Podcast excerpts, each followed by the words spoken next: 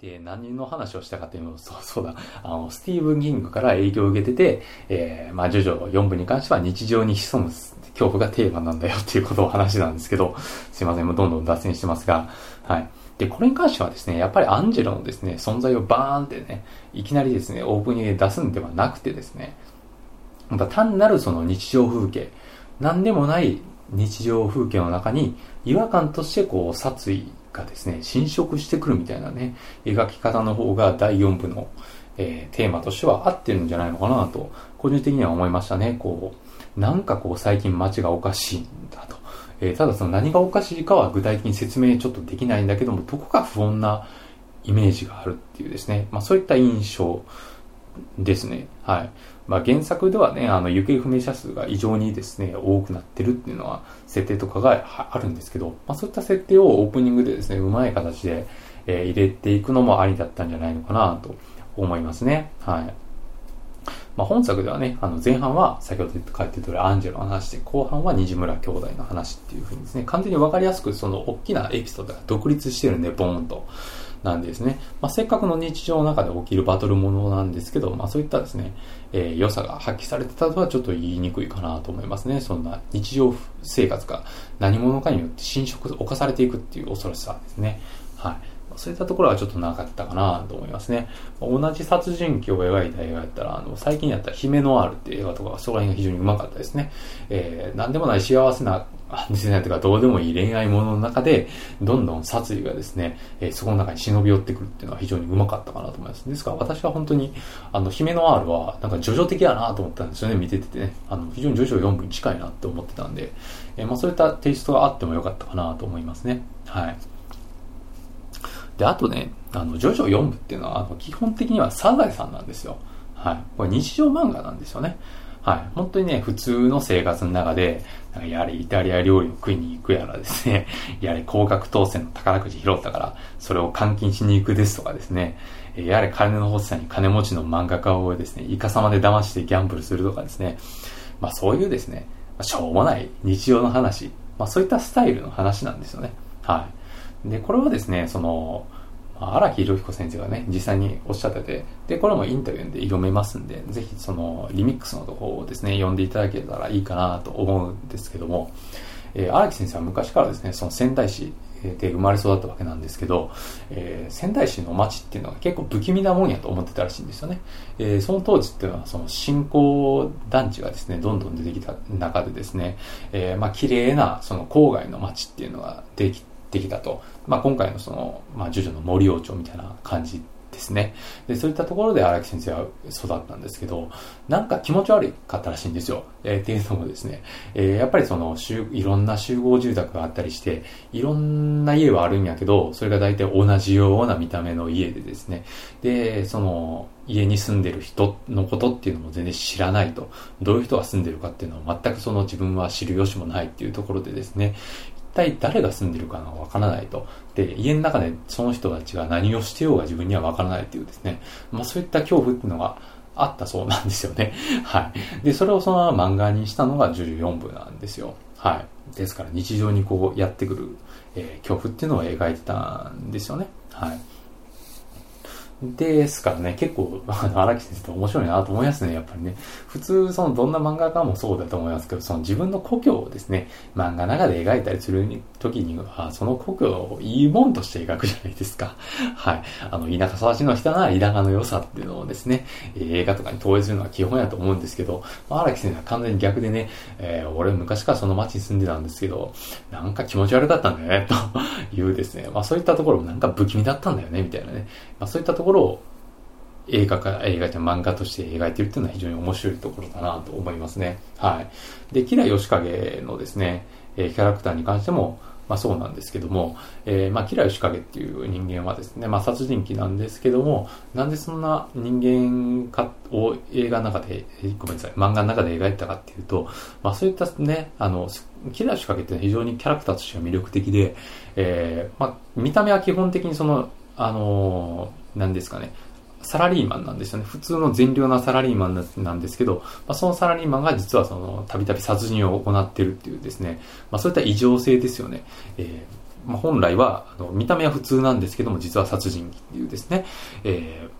ー、ですからその街中でですね普通に歩いてるサラリーマンとか一般の人もですね実は中身は殺人鬼かもしれないと、えー、ですけどそれを見破る術はないですし、殺されることになったらもうそれこまでだっていうことですね。まあそういった恐怖っていうのを描いてるんですよね。はい。で、キラの裏設定としてはですね、えー、なんていうか、お母さんですね、キラのお母さんには虐待されてたっていうですね、えー、実は裏設定があるんですよね。で、それはなんで描いてなかったかって言いますと、まあそれ描いてキラがですね、かわいそうなキャラクターになってしまうと、えー、まあ少年漫画としてですね、えー、まあラスボスとして、えー、機能しにくくなるからっていうので、ですね、えー、まあ、キラヨシカゲに関しましてはそういったところは描いてないんですけど、実はお母さんからですね、母親から、なんていうか、過剰な、過保護なですね、えー、虐待みたいな感じですね。ですから、可愛がりすぎる虐待ですね。えー、そういったものを受けてたっていう設定があるんですよ。ね、で、あの、映画、映画じゃない、作家すいません、え漫画の中でですね、えー、キラの家族写真っていうのが出てくるんですよね。えー、まあ、シェアハートアタックで逃げた後にキラの家にですね、えー、まあ、ジョー太郎とジョセフとですね、奥安と光一君がですね、えー、まあ、彼の家を調べてたら、そこから、えー、そこの家族写真が写ってるんですけど、お母さんと、え、父親とですね、えー、キラの子供の時の写真っていうのが写るんですけど、え、これは荒木先生は結構ですね、あの、なんていうか意識して書いたそうなんですけど、幸せそうにも見えるけども幸せそうでもない、え、家族の見た目っていうのを描いたそうなんですよね。えー、ですから、その、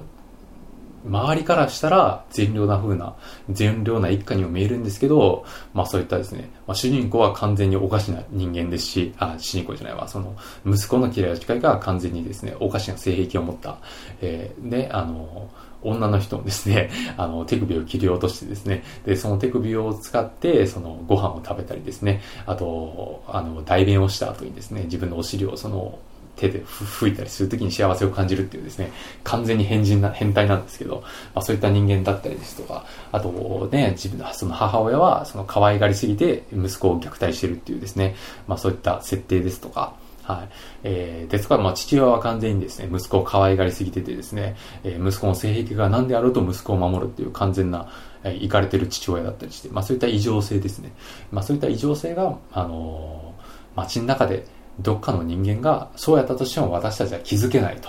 えー、という恐怖ですね。まあそういったものを描いているっていうことがあるんですよね。はい。まあただですね、まあそういったキラーみたいなキャラクターは、実はその第4部の中で出すつもりはなかったそうなんですよね、荒木先生は。えー、なんでかって言いますと、そのラスボスはあんま設定したくなかったと、本来はですね。えー、まあそれまでですね、ジョジョの1部、2部、3部っていうのは、明確な敵っていうのはいたんですよね、大きなですね。まあ基本的にそのすげえスケールがでかい敵だったんですけど、はい。で、その敵が出てきて、まあ、まあ、ディオとですね、えー、柱の男ですけど、具体的に言うと、はい。まあ、それ、まあ、それでもう、やるところまでやっちゃったし、えー、もうディオも第4、第3部で倒したんで、えー、第4部ではもうそういったものを出さずにですね、本当にその、ジョジョ版サザエさんをしたかったんだと。えー、どうでもないエピソードの積み重ねでですね、えー、エピソードを構築したかったんだっていうふうに荒木先生は言ってるんですよね。はい。えー、ですからですね、まあそういった日常のですね、しょうもない、どうでもないエピソードの連続っていうのが結構やっぱジョジョの4部の魅力の一つだっていうことはやっぱりですね、えー、原作ファンも、えー、分かっていただいてるところだと思うんですよね。えー、ですから、なんていうか、まあこういったですね、ジョジョの綺麗な冒険、今回の映画みたいな、えー、完全に大きなくくりで分けてですね、描くっていうのはちょっとその荒木先生の思想とは離れたところにあるのじゃないのかなとも思いましたね。で、今回の映画化作品に関してですね、一番私がですね、あ、どうかな、これは、と思ったのはですね、えっ、ー、と、いわゆる運命に関する話なんですよね。はい。で、この映画ですね、その、オープニングの場面ですね、あの、まあ、後でわかるんですけど、西村慶長と思われる男がですね、えー、アンジェロ・ユミですですね、えー、まあ、射抜いた後にですね、えー、運命とは重力みたいなね、えー、ことを言ったりするんですよね。で、まあ、一番最後ですね、えー、慶長が倒された後にですね、えー、まあその、親父をですね、実はその親父を、まあ、殺せるですね、スタンド使いを生み出すために、その弓と矢をですね、使ってスタンド使いを、え、森尾町の中で増やしていたというですね、事実は発覚するんですけども、まあそこでね、あの、この親父が死んだ時に俺の人生が始まるんだと、え、言うんですけども、まあその後でですね、ジョースケがですね、なんかこう、運命なんてもんはこっちからどうにでもなるもんすよ、みたいなことを言うんですよ。で、これはもう映画オリジナルのですね、セリフになってるんですけども、あの、ちょっとこのセリフね、えー、はいかがなものかと個人的にちょっと思っちゃったんですよね。はい。っていうのもですね、その、まあ、荒木先生はですね、その運命についてですね、えーなんていうか、運命は自分で切り開くことができるものだみたいなね、えー、ありきたりなことっていうのはね、絶対言う人じゃないと私は思ってるんですね。はい。えー、なんかむしろそのアンチテーゼとしてですね、ジョジョを描いてるっていう、ジョジョを描いてきてるっていうことがあると思ってまして、まあ確かにね、その、ジョジョの奇妙な冒険の第4部ダイヤモンドが砕けないにはですね、まあ、具体的にそのあバイツ・アダスト戦っていうのがありまして、えー、まあ、キラヨシカゲがですね、一番最後追い詰められて発言した能力なんですけども、まあ、時を戻すことができるというですね、えー、まあ、能力なんですけども、はい。で、そこのですね、バイタダスト戦に関しては、えー、なんていうか、運命にね、打ち勝つ話でも、あ、まああるんですよね。あの、川尻隼人っていうですね、えー、男の子が、えー、その、運命にですね、えー、勝つまで、まあ、ですね、えー、なんていうかですね、えー、まあ、主人公たちが全員殺されてしまうんですけど、その運命を何とか変えるんだっていうことでですね、奔走するっていうですね、まあ、ジョジョ4分のみならずですね、まあ、ジョジョという作品内でも、まあ、白尾となるですね、えー、バトルの一つでもあるんですけど、まあ、その運命をね、えー、何とか変えようとするっていう話でもあるんですけど、まあ、基本的にやっぱりですね、ジョジョっていう作品の全体を包んでいるのは、なんていうかもですね、もう決まってしまった運命に対して、まあ、人はどうやって立ち、それに立ち向かっていけばいいのかっていうことなんですよね。はい。で、これはですね、まあ、各地で、えっ、ー、と、もう、ですね、えー、言われてることなんで、えー、まあ間違いないんですけど、まあジョジョのですね、いわゆるテーマですね、作品のテーマ、えー、まあ映画じゃないですよ、その原作にですね、まあ本当に100巻以上ですね、続いてる作品であるんですけども、通算で、まあその100巻以上の作品を、えー、貫いてるテーマっていうのは、まあこれはもうファンの方だったらご存知の通りですね、人間参加と、あと運命の悲しさなんですよね。はい。あの、人間はなんて素晴らしい生き物なんだっていうことと、あと、決まってしまった運命に対して、えー、どうやって人は立ち向かえばいいのかっていうですね、まあそういったことを描いてるんですよ。はい。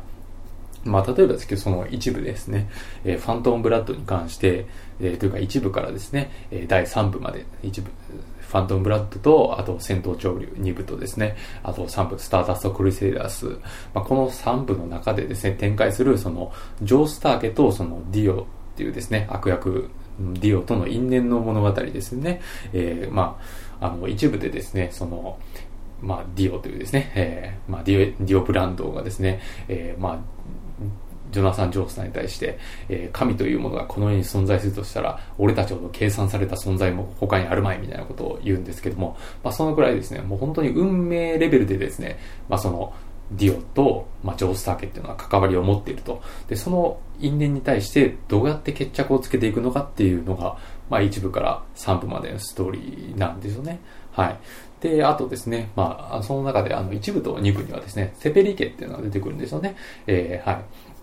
あの、ウィル・エー・セペリ、ウィル・アントニオ・セペリっていう男と、あとシーザー・アントニオ・セペリっていうですね、えー、まあ男二人が出てくるんですけども、まあ二人ともですね、そのセペリ家の運命っていうのはですね、非常にこう、まあ決まった、えー、モチーフを持ってて、まあ7部の出てくるジャイロ・セペリに関してもそうですね、えー、っていうのはその、ジョジョ、まあジョースターですね、まあその部に当たるジョースターに、まあ自分のですね、えー、思いというか意思をですね、受け継ぐ存在として出てくるんですよね。えー、まあ結局その、まあツェペリ家っていうのはもう全部においてですね、えー、まあ死ぬ運命が定められているようなですね、悲しい一族なんですけど、まあそれでもただ単純にですね、えー、敵にやられて死ぬんではなくて、まあ死ぬと分かっていても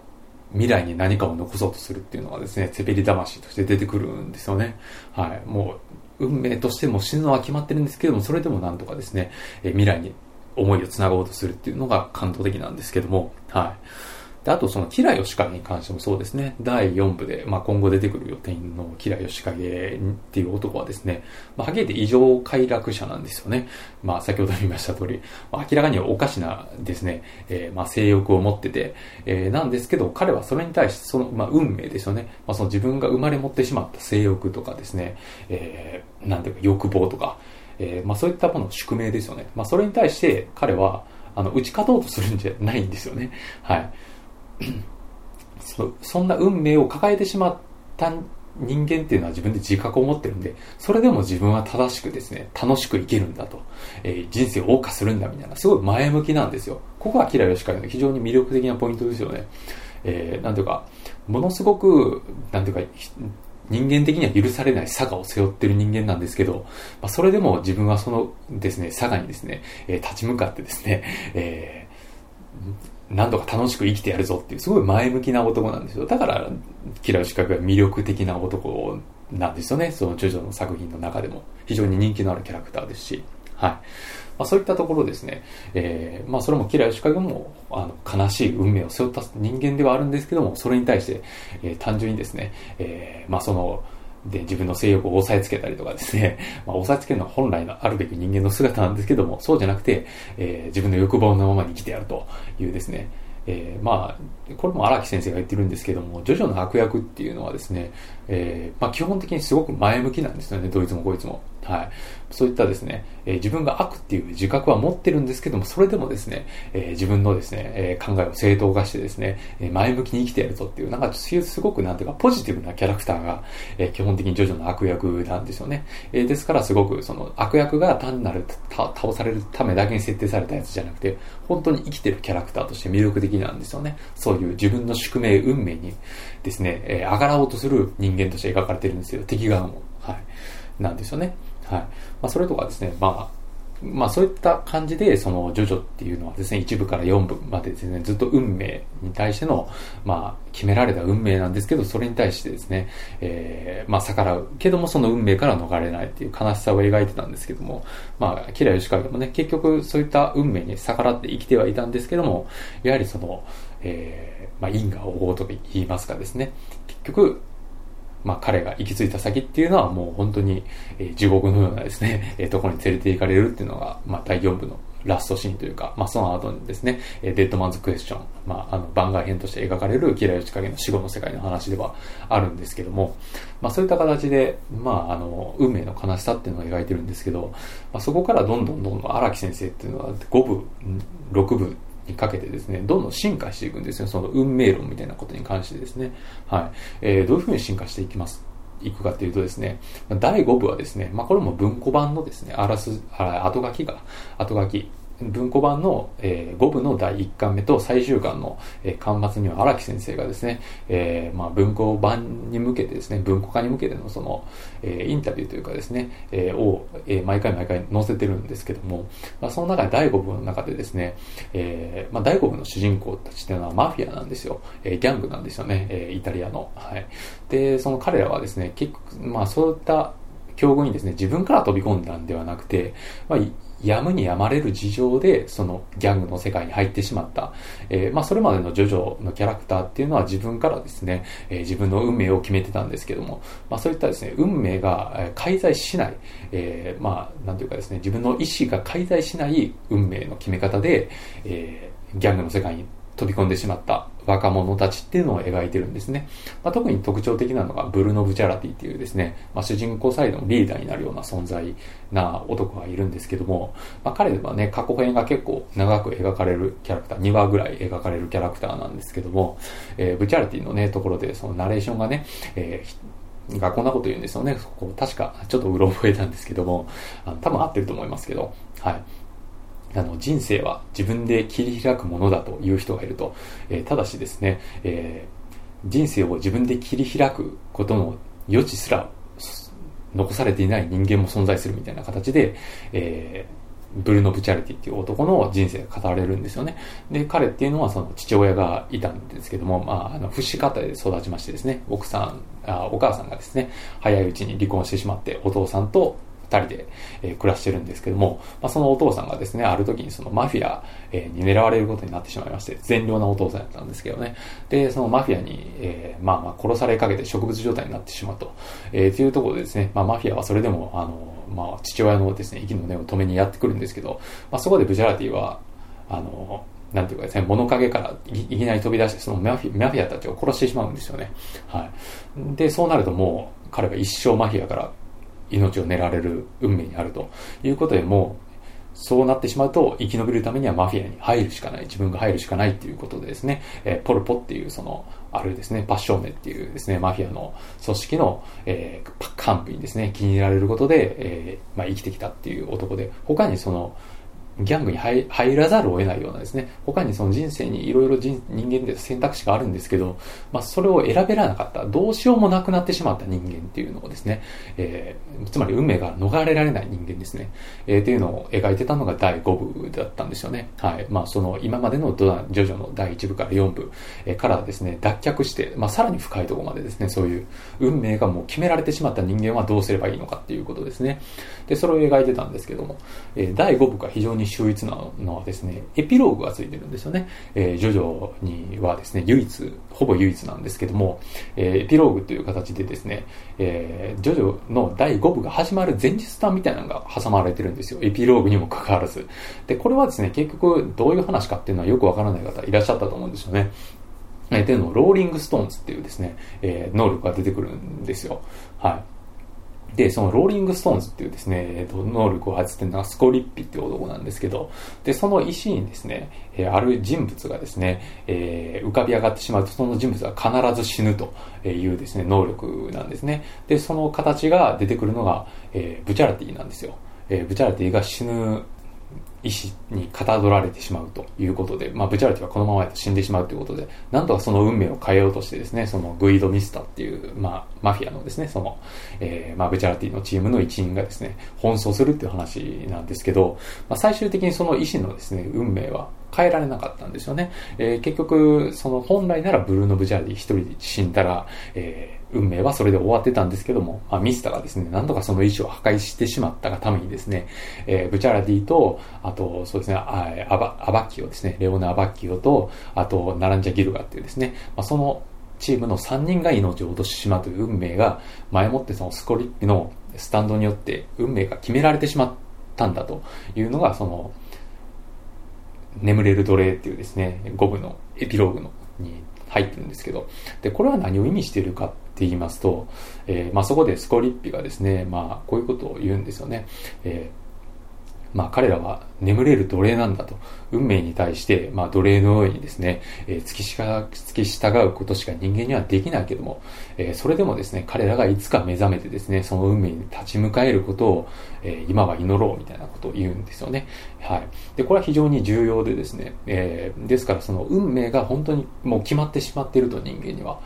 はい。あの、まあ、ブチャラティは死ぬと決まっていたと。で、それに対して、その、えー、運命にあがらうことによってですね、結局そのアバッキオと、えー、ナランチャ、えー、他の二人に関しても死ぬ運命になってしまったと。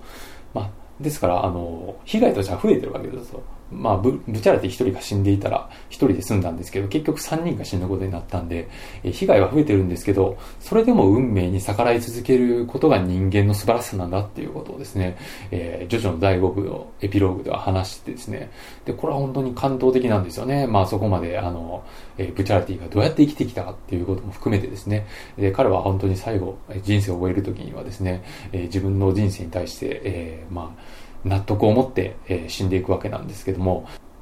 本来ならですね、え、何も成し遂げずに死んでしまったかもしれないんですけど、まあ、最終的には、え、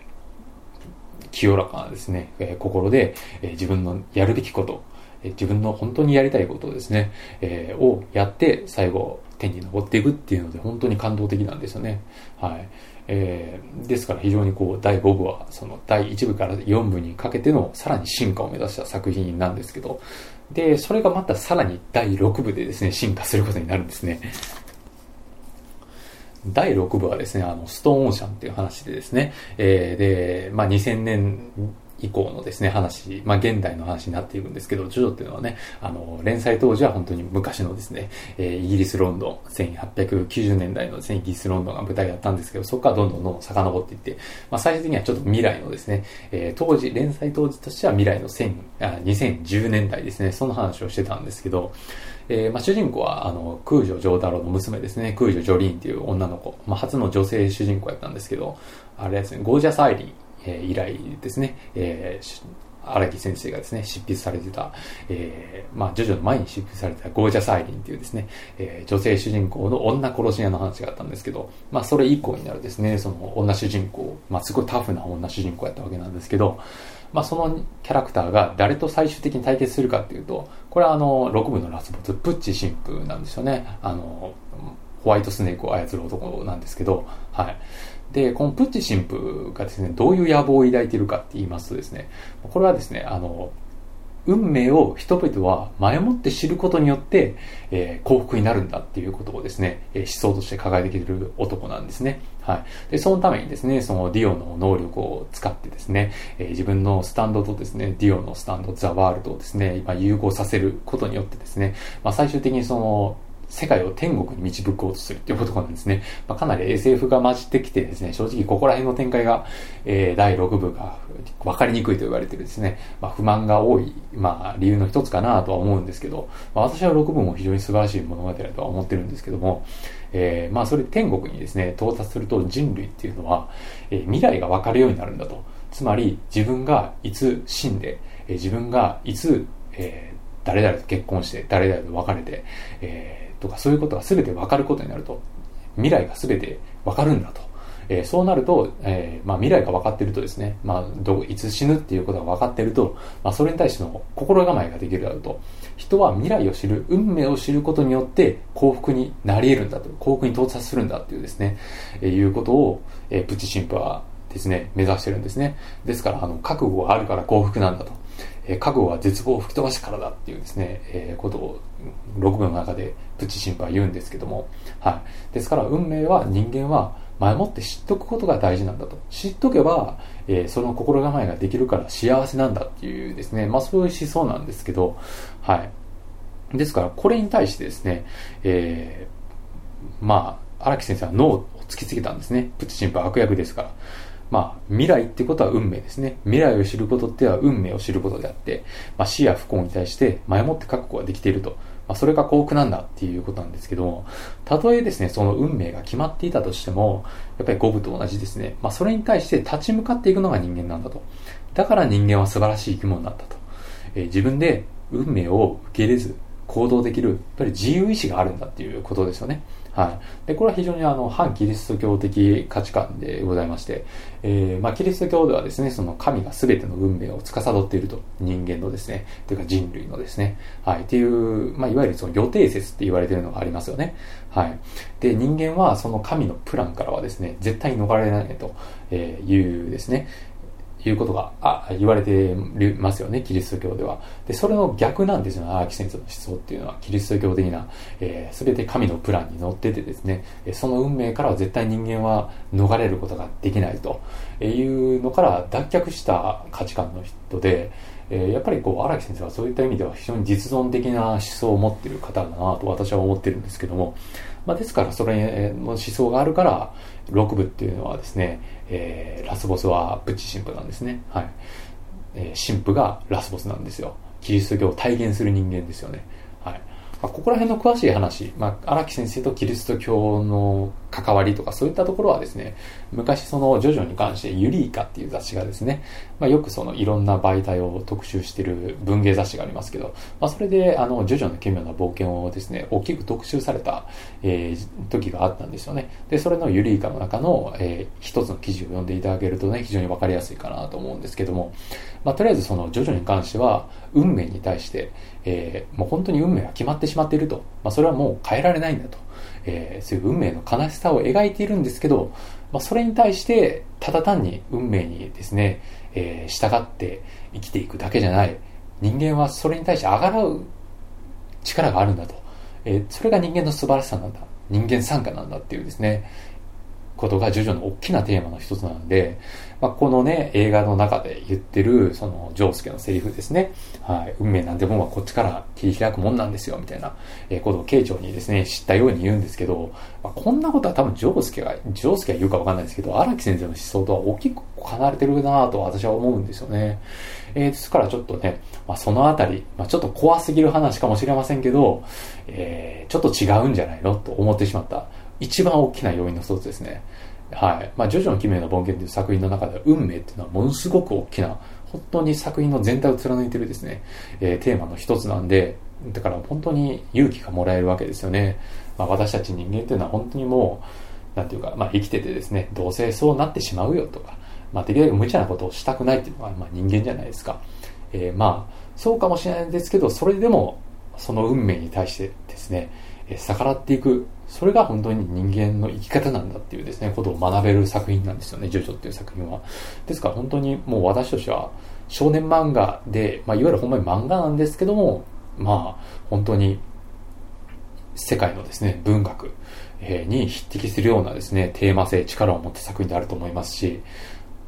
本当にですね、それは力強く言っておきたいテーマだなと思うわけなんですね。はい。ですから今後その、ジョジョのですね、第4部のダイヤモンドは砕けない、まあ、第1章って銘打ってますから、第2章、第3章ともしかしたら作られるのかもしれませんけど、まあ、個人的にそういったところですね、えー、運命に対して人間はどうやって生きていけばいいのかっていう、ジョジョの根幹部分、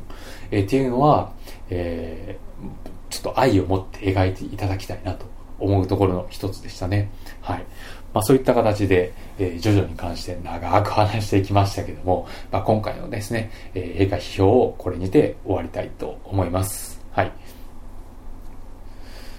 ああ、疲れましたね。結構話したんで。はい。でですね、次回批評してみたい映画なん、批評する映画なんですけども、えー、これは前からアナウンスしてます通り、えー、私が最高と思う、えー、夫婦映画についてお話しして、まあ、次回が第100回になりますので、まあ、次回が一応オクラ出しっていうのを除けば最終回ということになります。はい。まあ、ということで、更新日は確か31日ですかね、えー、に予定しておりますので、えー、お楽しみにっていう形ではあるんですけども、はい。まあ、今回のですね、えー、ご意見、ご感想、アドバイスなどございましたら、私のブログのトップページに書かれておりますメールアドレスまで送っていただけると幸いでございます。はい。それでは、それでは、これで失礼いたします。